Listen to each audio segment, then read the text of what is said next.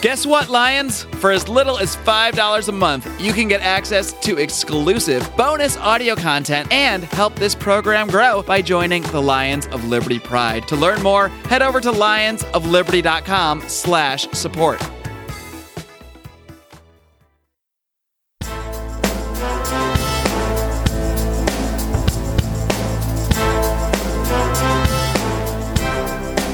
Welcome to Felony Friday, a presentation of the Lions of Liberty podcast. Here is your host, John Odermatt. Felons, friends, and freedom lovers, welcome back to another edition of Felony Friday right here on the Lions of Liberty podcast. Felony Friday is, of course, a weekly show that focuses each and every single week on exposing injustice in our nation's broken criminal justice system. Felony Friday is one of three shows here on the Lions of Liberty podcast feed. Every Monday, you can catch Marc Clair, who hosts our flagship show where he interviews leading minds in the liberty movement and also hosts roundtable discussions. Every Wednesday, you can catch Electric Liberty Land, hosted by Brian McWilliams, a weekly shot of culture, comedy, and liberty. And of course, this show, Felony Friday, every single Friday. And you can be sure to get all three of those shows delivered right to your favorite listening device by subscribing on iTunes, Stitcher, or wherever the heck you get your podcast from these days. This is the 86th episode of Felony Friday. So that means you'll be able to find the show notes with links and notes to everything I'm going to talk about with my guest today at lionsofliberty.com slash FF86. And I don't want to waste any time this week. I'm going to get right to the interview with this week's guest. My guest today on Felony Friday is Johann Hari. Johann is a British journalist. He has written for many of the world's leading newspapers and magazines, including the New York Times, The Guardian, Los Angeles Times, New Republic, and The Nation. For nine years, he was the lead op ed columnist for The Independent, which is one of Britain's leading newspapers. He graduated from King's College in Cambridge with a double first in social and political sciences in 2001. He is the author of Chasing the Scream The First and Last Days of the War on Drugs. And this is the book that we'll be talking about mostly on the show today. And it should be, in my mind, required reading for really everyone. So, Johann, welcome to Felony Friday. Thanks very much. I love the idea that my book should be required reading for literally everyone. I want you to go and like assault people on the street, and if they haven't read it, like force them there and then. I want, I want Pol Pot style. To hell with liberty. Make them do it. Excellent well, if I mean, if anything, it would make them understand that the the force they've been using against these people for years in the war on drugs has been has been so wrong and so misguided. But yeah, we're, we're not gonna we're not gonna force people to read it, but highly recommend it. We'll say that.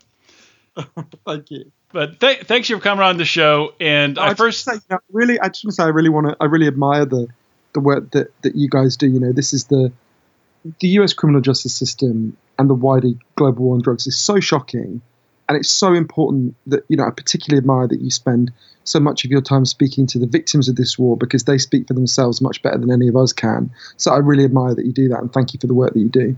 Well, thank you for that. I appreciate that, and I, I appreciate the work that, that you've done. And your work was brought to my attention a couple months ago. This this book came out uh, in 2015. Is that right? Yeah, yeah. Okay. It's been so oh, it yeah. took I don't know what took me so long to, to hear about it, but as, as soon as I heard about it, I started reading it. And so totalitarianism that you were advocating before, it would have been forced on you years ago. So there you go. Another argument. That's true. That's true. But I've I've read it now, so so everything is good.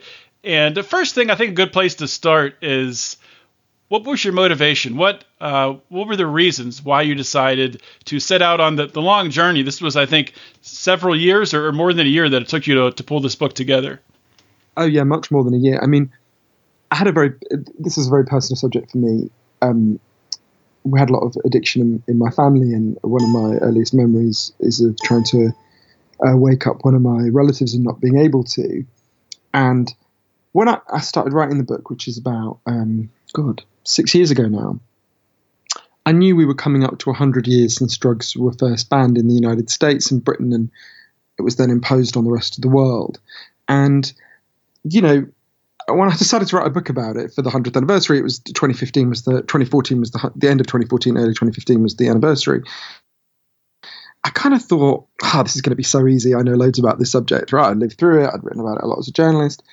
And when I sat down to write, I realized I just wrote out this list of questions for myself, right? Which I thought were just kind of obvious questions that I wanted to figure out the answer to. I wanted to write about the answer to. So, why did we go to war against drug users and drug addicts 100 years ago? Why do we carry on when it doesn't seem to be working? What is the actual alternative like in practice? And what really causes drug use and drug addiction? And when I started to write, I realized I didn't know the answer to any of these questions. So that's why I went on this, this, this as you mentioned, this big journey over over three years to 17 different, uh, 12 countries for the book and five since.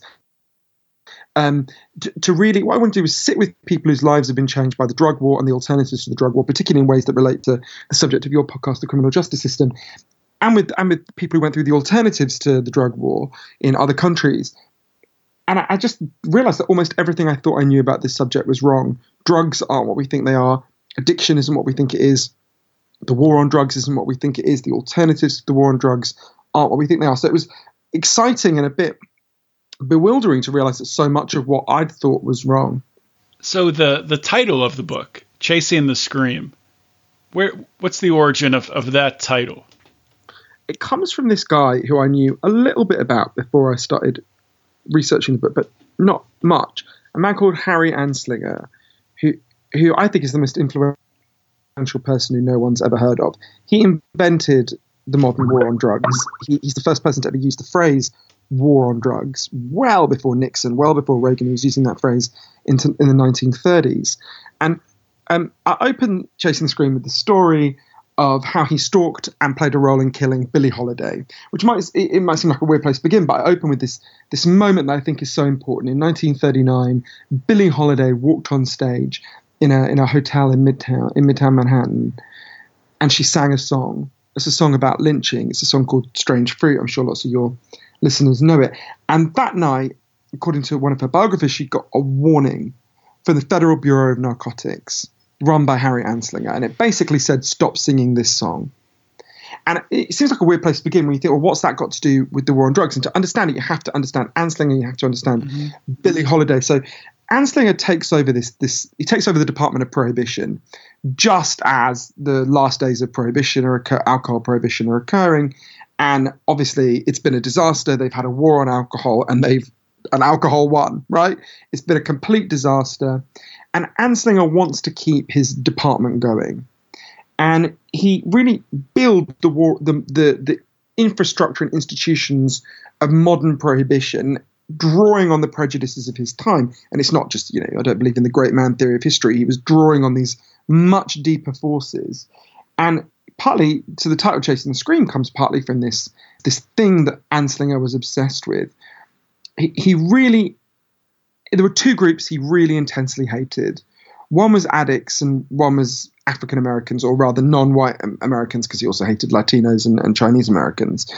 And his hatred of addicts came from this experience he had when he was a little boy. In, in he grew up in a town called Altoona in, in Pennsylvania, not far from Penn State, and he um, he grew up on this farmhouse. And the next farmhouse down, there was a farmer whose wife had an addiction to opiates. And Harry Anslinger, when he was 10 or 11, he went to this farmer's house, and the farmer's wife was just screaming.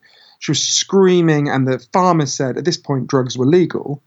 And the farmer said to little Harry Anslinger, take our horse and cart, go to the pharmacy, get her the opiates, and bring them back to us. So Anslinger did this, he brought it back, and the woman calmed down, she was soothed. And what Anslinger took from this memory is that we had to physically eliminate drugs from the face of the earth, that they were evil, that they destroy people, a lot of things that you'll hear Jeff Sessions and Donald Trump saying today. Right. And and um, so I have this this this image of him like chasing this scream that he heard across the world, and ironically creating these other screams in turn. Of course, in terms of Billie Holiday, she wasn't only an addict; she'd been she'd been raped for money as a child many times. She was trying to stun the kind of grief and pain she felt with with um, compulsive heroin and alcohol use.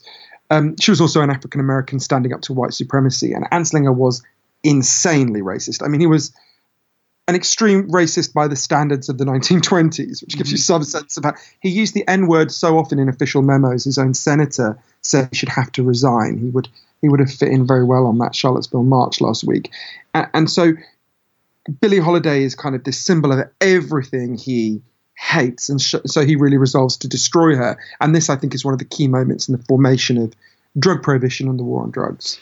It's it's really amazing how much one man can affect the, the course of history in I mean such a such an uh, entirely negative way. It's it's really scary when, when when you come to think about it. And one one ironic point is you said Altoona. I, I actually live in Pennsylvania in Pittsburgh. Went to Penn State. I know where Altoona is well. Haven't spent a lot of time there, but that area itself is it's in a terrible opioid and heroin epidemic right now. So the place where Anslinger came from, where he was raised and sought to eradicate drugs from the earth, and right where that area was is now filled with drugs. So obviously, uh, he has he has failed, failed, uh, failed miserably in that That's quest. So I, I, didn't. I, I, I never really thought about the situation in Altoona at the moment. I find that very moving because there's another irony, which is the place that Harry Anslinger's dad fled from, Switzerland, because he didn't want to do military service. Um, actually, is one of the places that's found the solution to, to, to, do this, and it's actually ended opioid deaths. So if you think about uh, uh, ended heroin deaths on their on their legal heroin program, which I'm sure we can talk about if you want, but it's so interesting to me that his dad flees from this this place that actually has subsequently found the solution to this place, which is just a horror show, partly because of the policies, to a large degree because of the policies his son introduced. I want to make it clear, I don't think it's just that I don't. These are very deep forces in American society and culture, and indeed in, across the world in most places. And so I don't want to say it's, it's not just Anslinger alone. It's that what he had was this genius for conducting the fears and the anxieties of American society and running it through this policy. Oh, abs- absolutely, yeah. It was like a great surfer, but you need a great wave, you know. Mm-hmm. Yeah, and I, I mean, a lot of people. I'm, I'm a I'm a libertarian, and I think a lot of libertarians fall in the trap where they blame the state, blame the government for a lot of these issues, when in reality, a lot of our neighbors, a lot of our friends support this war on drugs because they don't understand it. They don't understand the the pain that it causes and how counterintuitive it really is. Um, one, one thing I did want to talk about that you talked about in the book, obviously, and I saw you talk about in an interview with Bill Maher, where really, as a society, we have addiction wrong. We don't understand addiction. We grow up thinking that if you use heroin, you use cocaine, that you use it a couple times, you get addic- addicted to it, you become an addict, and your life is ruined. Um, is, is this correct or is, or is this wrong? This is the thing that most surprised me in the research for the book. Before I did the research, I, I was never in favor of prohibition. And before I did the research, I knew some of the key points, like I knew that prohibition transfers control to violent gangs, who then cause an enormous amount of murder and mayhem. Obviously, I saw that most horrendously in, in northern Mexico, which I reported from for the book. Um, but actually, the stuff that really surprised me was the stuff about addiction. I didn't know this. Um, to realize that something I thought I had seen I had so profoundly misunderstood was was quite shocking for me. So it starts with a simple fact: ninety percent of people who use drugs don't become addicted to them. Um, that's true for crack. That's true for meth, which seems extraordinary, and I didn't believe it when I was told this. But the more I looked at the scientific evidence, the clearer it was. And that begs the question: Well, hang on, what's going on with these that ten percent that's not going on with the ninety percent, right? What, what what's the difference? And interestingly, it's not quantity of use. And I only really began to understand it. So if you'd said to me when I started doing the research for the book six years ago, you mentioned heroin, let's say heroin addiction. What causes heroin addiction? I would have looked at you like you're an idiot. I would have said, well, heroin causes heroin addiction, obviously. You know, we're told this story, we've been told this story for 100 years. It's become part of our common sense. It was certainly part of mine. That um, that says, you know, if we stopped the next 20 people walking past your, your home and we forcibly injected them all with heroin every day for a month.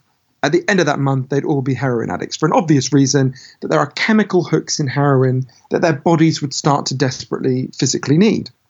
And that's what addiction is that desperate physical hunger for the chemical hook. The first thing that alerted me to the fact there's something not right about that is when it was explained to me by lots of doctors in my home country, Britain. If you step out into the street and you get hit by a truck, and you break your hip, you'll be taken to hospital and you'll be given quite a lot of a drug called diamorphine. Diamorphine is heroin. It's the medical name for heroin. It's much better heroin than those guys in Altoona are going to be taking because it's medically pure. It's not adult, the adulterated crap you get from dealers. If any of your uh, listeners have a British grandmother who's had a hip replacement operation, your grandmother's taken a lot of heroin. If what we think about addiction is right, that it's caused by the drug itself, what should be happening to all these people being given heroin in British hospitals? Significant numbers of them should be becoming addicted. This has been studied very carefully. It virtually never happens. And when I learned that, I just thought, well, that makes no sense. I don't understand it. And I only really began to understand. I spoke to so many different people before I began to understand it. And the person who helped me unlock it was an incredible man I got to know called Professor Bruce Alexander. Got to know him in Vancouver on the downtown east side there. And Professor Alexander explained to me this story about addiction that I had in my head, that it's caused by the chemical hooks, comes partly from a series of experiments that were done earlier in the 20th century. They're really simple experiments. Your listeners can try them at home if they feel a bit sadistic. You take a rat and you put it in a cage and you give it two water bottles. One is just water, and the other is water laced with either heroin or cocaine. If you do that, the rat will almost always prefer the drugged water and almost always kill itself quite quickly. It will die. So there you go, right? That's our story you might remember there was a famous um, partnership for a drug free America ad in the 80s that, that, that showed that experiment and showed the rat dying and kind of said something like, "It will happen to you." Uh, in the 70s, Bruce came along and he looked at that experiment and he noticed something about it. That the rat is put alone in an empty cage with nothing to do except use these drugs. So he thought, well, what happens if we do this differently? He built a cage that he called Rat Park, which is basically like heaven for rats. They've got loads of friends, they can have loads of sex, they've got loads of cheese and loads of coloured balls and loads of wheels to run in. Everything a rat wants in life. And they've got both the water bottles, the normal water and the drugged water. And of course, they try both. They don't know what's in them, but this is the fascinating thing. In Rat Park, they don't like the drugged water. They hardly ever use it. None of them ever use it compulsively none of them ever overdose. So you go from almost 100% compulsive use and overdose when their lives are shitty to none when their lives are good. And there's lots of human examples that I can talk to about this, but for me, there was a different professor, um, Peter Cohen in the Netherlands, who says we shouldn't call it addiction, we should call it bonding. Social animals have a need to bond, and when we're happy and healthy, we'll bond and connect with each other. But if you can't do that, because you're isolated or you're traumatized or you're beaten down by life. Bond with something that gives you some sense of meaning. Now, that might be alcohol, that might be gambling, it might be porn, it might be crack. But you're going to bond with something. And so I think the main thing I took away from this is that the opposite of addiction is not sobriety, the opposite of addiction is connection. That is profound. We're going to take a real quick commercial break. We'll be right back with more from Johann Hari. Three, two, one. Hey folks, I'm Remso W. Martinez, the host of the one, the only Remso Republic podcast. Now, I know what you're thinking. I know exactly what you're thinking, to be exact.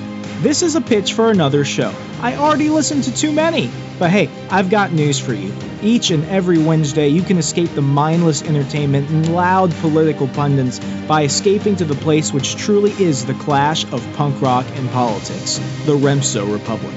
From comedians to politicians to real life superheroes and liberty activists, we don't stick to normal often as we hard charge each and every week to bring you the freshest entertainment and news in an ocean of shows fighting for your attention.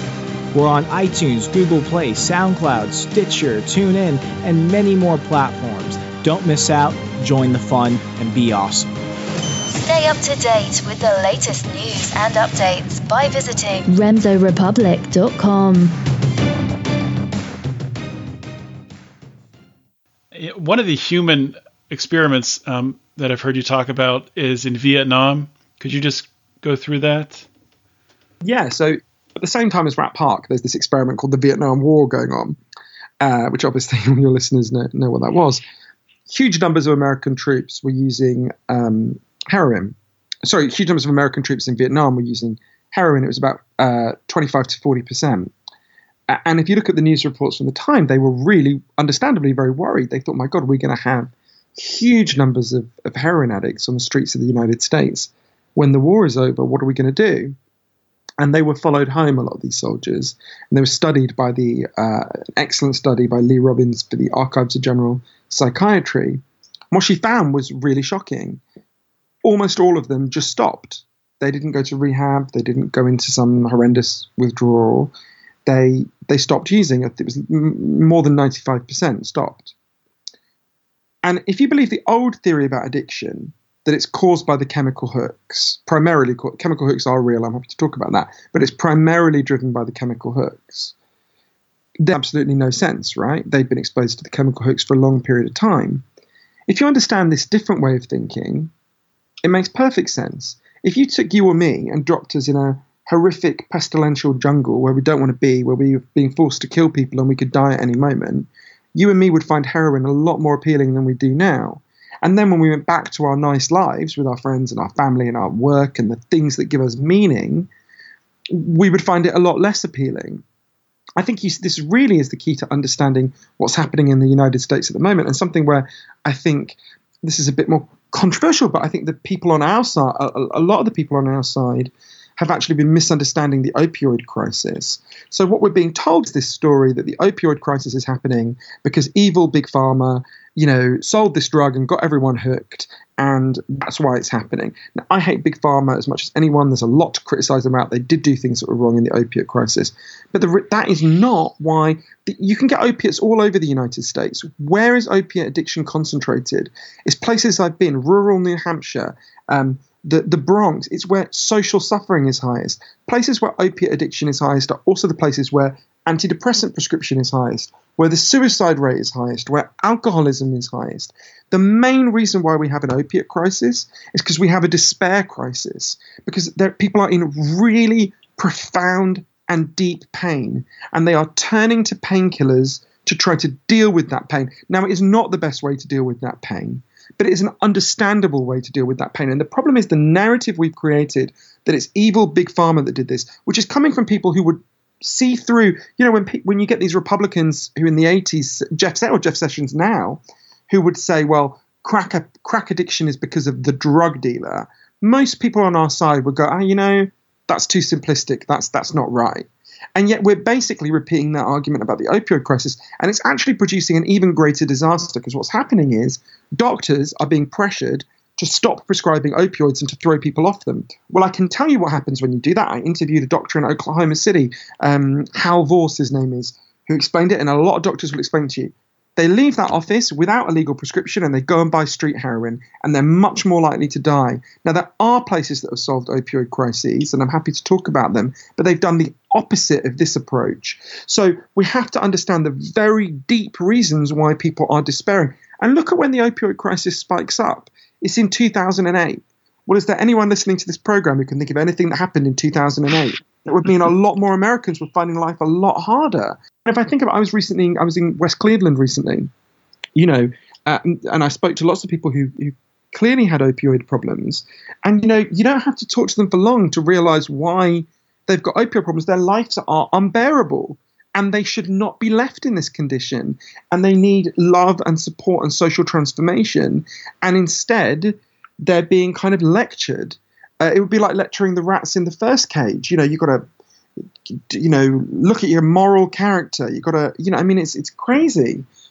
Anyway, sorry, I, am ranting about that because I really feel this strongly. I think this is, I'm very concerned about the direction this debate is going, even from people who I would normally really agree with and people who I do admire and good and decent people. And it's not the points they're making are entirely wrong and they are pointing to legitimate criticisms, but this it's leading us in a direction that is making it even worse. Yeah, I think that that's a that's a really great point you brought up, and especially about um, targeting pharmaceutical companies. Pharmaceutical companies, as you said, have done a lot of things wrong. I mean, they've really been the, the ones to profit the most, in a legal sense at least, off of this despair problem that you talk about. But that is not, as you've pointed out, the root of the problem. The root is the despair, is the people who are really have these it sucks to say it but they have these hopeless lives and they're trying to fill a void within themselves and you know everyone listening to this show will know someone who has an alcohol problem right or will have known someone with an alcohol problem right and i bet you they don't blame jack daniels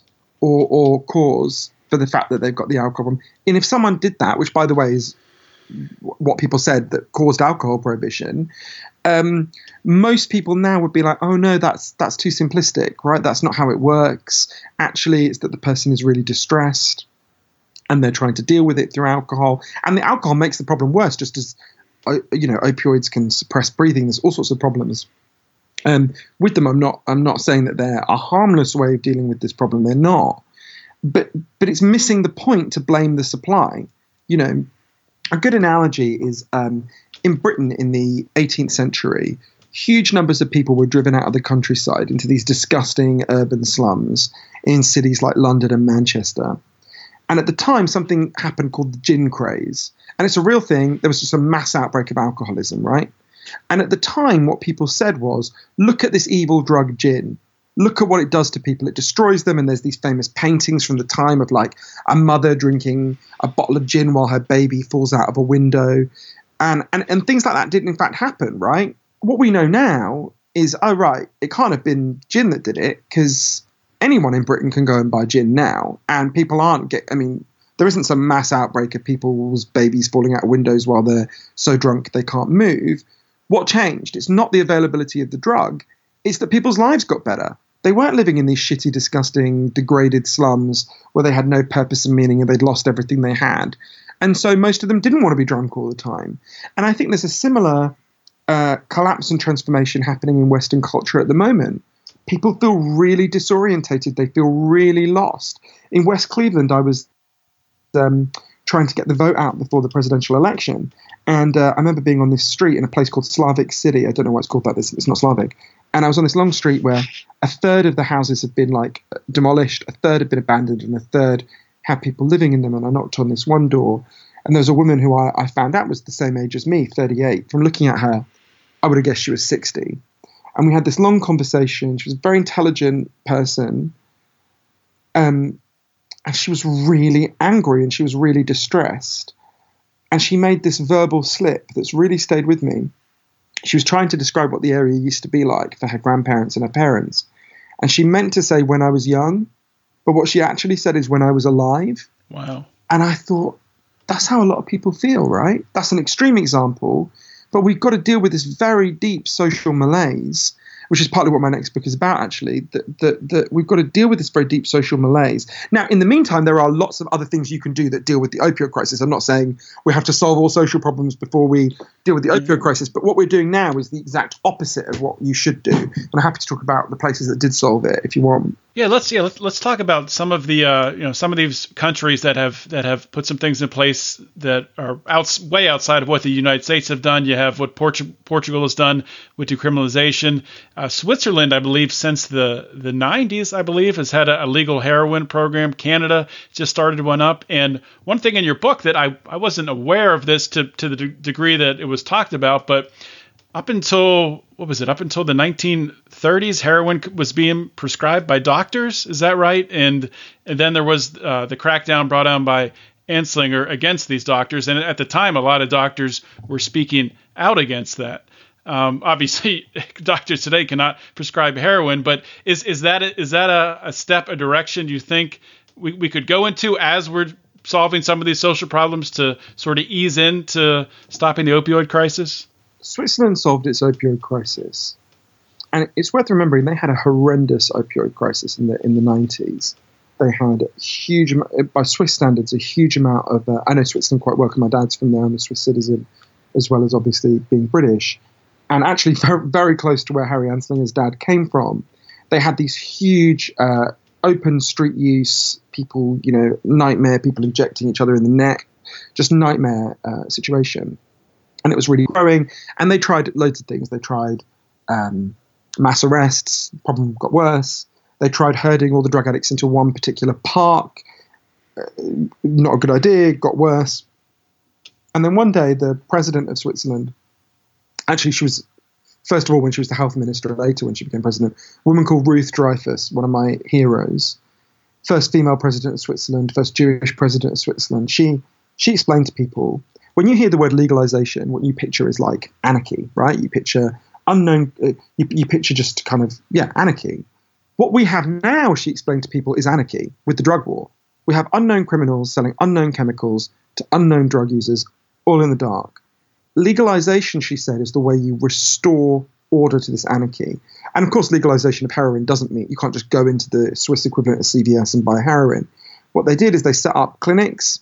If you've got uh, been to some of those clinics, if you if you um, you've got an addiction problem, heroin addiction problem, your doctor refers you to the clinic. You go to that clinic. You go at seven in the morning because Swiss people believe in doing things ridiculously early. Um, you're given your heroin there. You can't take it out with you. You, you use it there. It's medically pure heroin. You're watched by a nurse, or the nurse will administer it if you want it. And then you leave and you go to your job because you're given a huge amount of social support to get turn your life around, to get a job, to get housing. Um, there's a few really crucial facts about that program. The first is I just asked listeners to guess how many people have died on the legal heroin program in Switzerland since it began more than 10 years ago. I think I know the answer to this one. Is it zero? Not one person. Nobody, not one, nothing, not one death. It's really worth stressing that. There have been no overdose deaths in Switzerland on the legal heroin program. And outside the legal heroin program, heroin massively declined and there's a much smaller number of deaths than there was. And the core of that, you've got to understand. So basically, that's the opposite of what happens in the US at the moment. So in Switzerland, what you have is prescribe the drug, plus give massive amounts of social support so they don't want to use the drug anymore. Over time, they won't want to use the drug anymore. What you have in the US is the exact opposite. The minute your doctor finds out you're using because you're addicted, not because of pain, not because of uh, physical pain relief, you are cut off, you're thrown off, so you're immediately cut off. They have to do that by law, or they can be prosecuted as a drug dealer, which has in fact happened to lots of doctors. And instead of getting social support, you get social stigma. You in fact get a criminal record. If you then try to get the drug anywhere else, you get uh, which leads to all sorts of escalating disasters. So what the US does is the exact opposite. And I had this really interesting moment. Uh, one thing that many things surprised me in Switzerland, but one of them was if you're on that program, They'll give you any dose of heroin you want, except for one that would literally kill you, and you can stay on it as long as you want. There is never any pressure to cut back. And yet, almost everyone on the program chooses to cut down over time and eventually stop. And there's no, I think there was one guy when I was there, or almost nobody, who was still on the program when I was there, who had been when it started more than a decade before. And I said to Rita Mangi, the wonderful psychiatrist who runs the clinic in Geneva, you know, why is that? That doesn't. We're told that the drug takes you over, and she looked at me like I was stupid, and she said, "Well, because their lives get better, and as their lives get better, they don't want to be anaesthetized so much."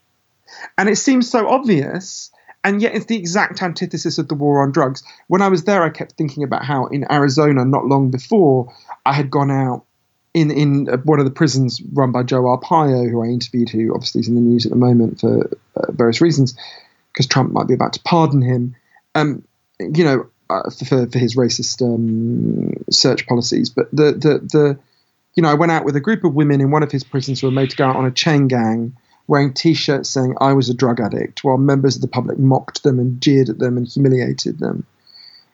And I just thought, Jesus, these women, who, by the way, were incredibly dignified, moving, eloquent women, they're going to leave this place even more traumatized, even more fucked up.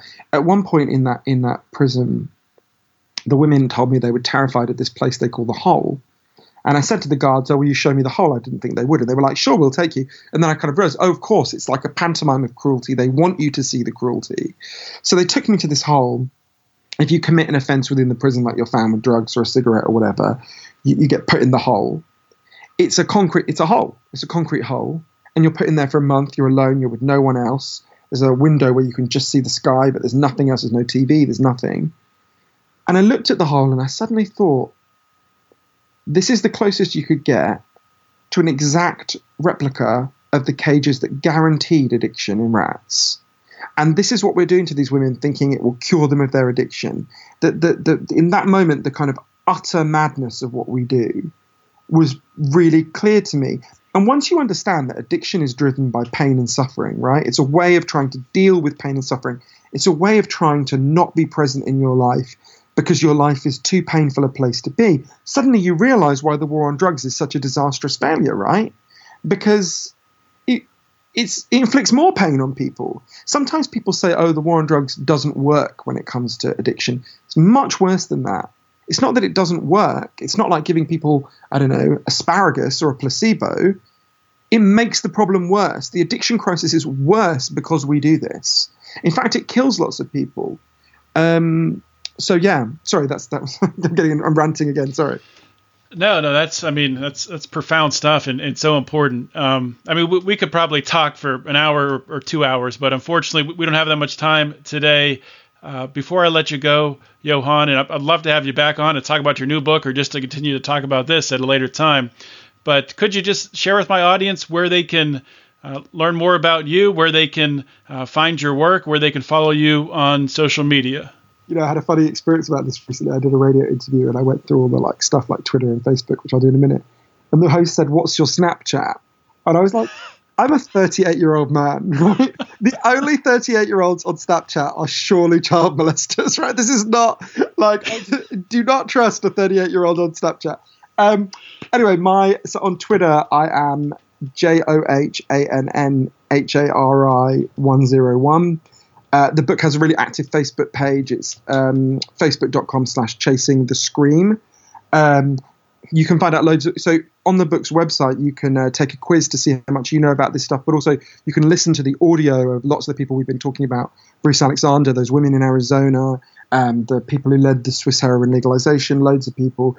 So that's www.chasingthescream.com and what am i leaving out? Not snapchat. Um, i have an instagram and i've forgotten what it is. I think it's slash johann hari so just my name and I feel like I'm forgetting something, but I don't know what it is. It can't be that important. Well, if if if you think of it, uh, just uh, you can email it to me. I'll, I'll, include all this stuff on the show notes page as well, as well as a link to your book so people can buy it. And I'm not going to make my listeners read it, but I will highly recommend that you all give this book a read. It is it's it's phenom- phenomenal, and it might not change the way you think because if you're if you're listening to this show, you probably already think this way, but it will give you a lot of ammunition to bring into discussions and ways to communicate these ideas, to bring people to our side, to uh, really make this world a better better place, and to help people who've been struggling with drug addiction. So, Johann, thank you so much for coming on the show. Uh, thank you so much, John. I really appreciate it. Hope you guys enjoyed that discussion with Johann Hari. Uh, I know that I really did, and for someone like myself who, you know, I am consumed by this criminal justice uh, movement. I'm consumed by the stories I read every single week, stories of injustice. And it's nice to, uh, you know, a, a lot of the stuff Johann talked about today, you know, I'm very familiar with, but he has some really fresh and I think very, very powerful ideas that a lot of people don't talk about, myself included. Um, the one thing that I really, really just want to stress again is the fact that addiction, the root cause of addiction, is not the drug. The root cause of addiction is deeper than that. It's in the, the fabric of a, a person's situation. It's in the suffering they're going through. Uh, people are hurting, and that's why they're reaching for drugs or alcohol or some other sort of addiction to fill that void. And I think that's very important to tell people. I mean, that's a great way to get people to understand that we're going about this completely the wrong way by throwing these people who are suffering and then are suffering more because they become addicted to a drug. Then we throw them in a cage. And it's the same thing with uh, with drug dealers. Um, I mean, obviously, I've talked about it over and over and over again. You're not going to help the situation by going after drug dealers. You're not going to stop the people that are suffering looking for these drugs by arresting drug dealers. If anything, you make the problem worse. And Johann's book, I mean, we talked about uh, maybe 5% of it. That's probably more. Uh, actually, we probably talked about less than 5% of the book during today's show. And there's just so much history that he goes through the history of the war on drugs, starting with Harry Anslinger and all the way up. He profiles different drug dealers. He profiles the the biggest drug dealer from from back in the day, Arnold Rothstein. He profiles recent drug dealers in uh, foreign countries in the United States, and really digs into the the culture that has been created by the prohibition of drugs. And I think it's a must read for anybody that cares about changing this cancer that is drug prohibition, eradicating it from society. Anyone who cares about this uh, needs to read Chasing the Scream by Johann Hari. I will link to it on the show notes page. So definitely, yeah, go there and check it out. I don't have much else to say, guys. If you like what we're doing here and you want more of it, if you want more content from the Lions of Liberty, if you want to help us, if you want to help us to grow this show, you can join our Lions of Liberty Pride. You can join for $25 per month, where you get access to all of our uh, exclusive content. You get two free t shirts, you get a drink koozie, and you get a monthly conference call with us. And that group is, uh, we're calling it, I think we're calling it the Lions Guard. We've got several people in there now participating in those monthly calls. We just had one this past week. It was a lot of fun. Uh, but if you if you can't afford twenty five dollars per month, that's totally fine. You can still support us for ten bucks a month. You don't get the call. Um, you still get a discount in the store, less of a discount in our in our store than at the twenty five dollar level. Still get all the exclusive content. Still get one free T shirt and a free koozie. If you can't make that happen, five dollars a month, you get all the content still you get a discount at the Lions of Liberty store. And it's all appreciated, guys. And it's going right back into this podcast. Recently, we hit our, our first goal uh, $300 per month. We actually passed it by. Uh, $300 per month coming from the Lions Pride. And we've upgraded all of our recording equipment. We all got new microphones, uh, we got a mixer. So we could do some live interviews and uh, we'll help out with uh, the coordination of our, our roundtables And we have you know two guys in the same room. If you have Brian and Marc or you know Brian and Rico in the same room, it's actually going to sound great. So that's because of you guys, and we really do appreciate it. So thank you from the bottom of our heart. And you can join at lionsofliberty.com slash support. And guys, all the exclusive content, obviously, this what you're listening here today is not exclusive content. This is public content. We have exclusive content that only our Pride listeners get. We have roundtable discussions, uh, bonus episodes, bonus questions with guests. We just had Julie Borowski on our regular show here um, on a Marc Clair show on Monday, and we just released a extra little bonus segment with Julie Borowski. So you get all that stuff if you join the Lions Pride. Of course, you can help the show by subscribing on iTunes. That helps. And just one more thing, just want to mention DonorSee. Donor C is the app that helps to direct funds, helps people to actually watch the projects that they fund, even if it's in faraway nations. Uh, we've you know funded projects in Africa. We've we've uh, done one recently in Haiti that we've supported ourselves here at Lions of Liberty and some other libertarian podcasts, and we've come together as a group in this uh, this we have a Facebook group called Walk the Walk. Walk the Walk was started by a listener of this show, Clint Rankin. So check out Walk the Walk. Join that group. I'm not sure what the charity is right now, to be honest with you, that we're coalescing around, but join that group. You can get the information there. And you can always just go to DonorSee. You can check out my profile, see what I've donated to, check out Marc Clair's profile. And that's all I got for the show today, guys. I, I really do appreciate you listening. This is John Odermatt signing off. Always remember to keep your head up and the fires of liberty burning.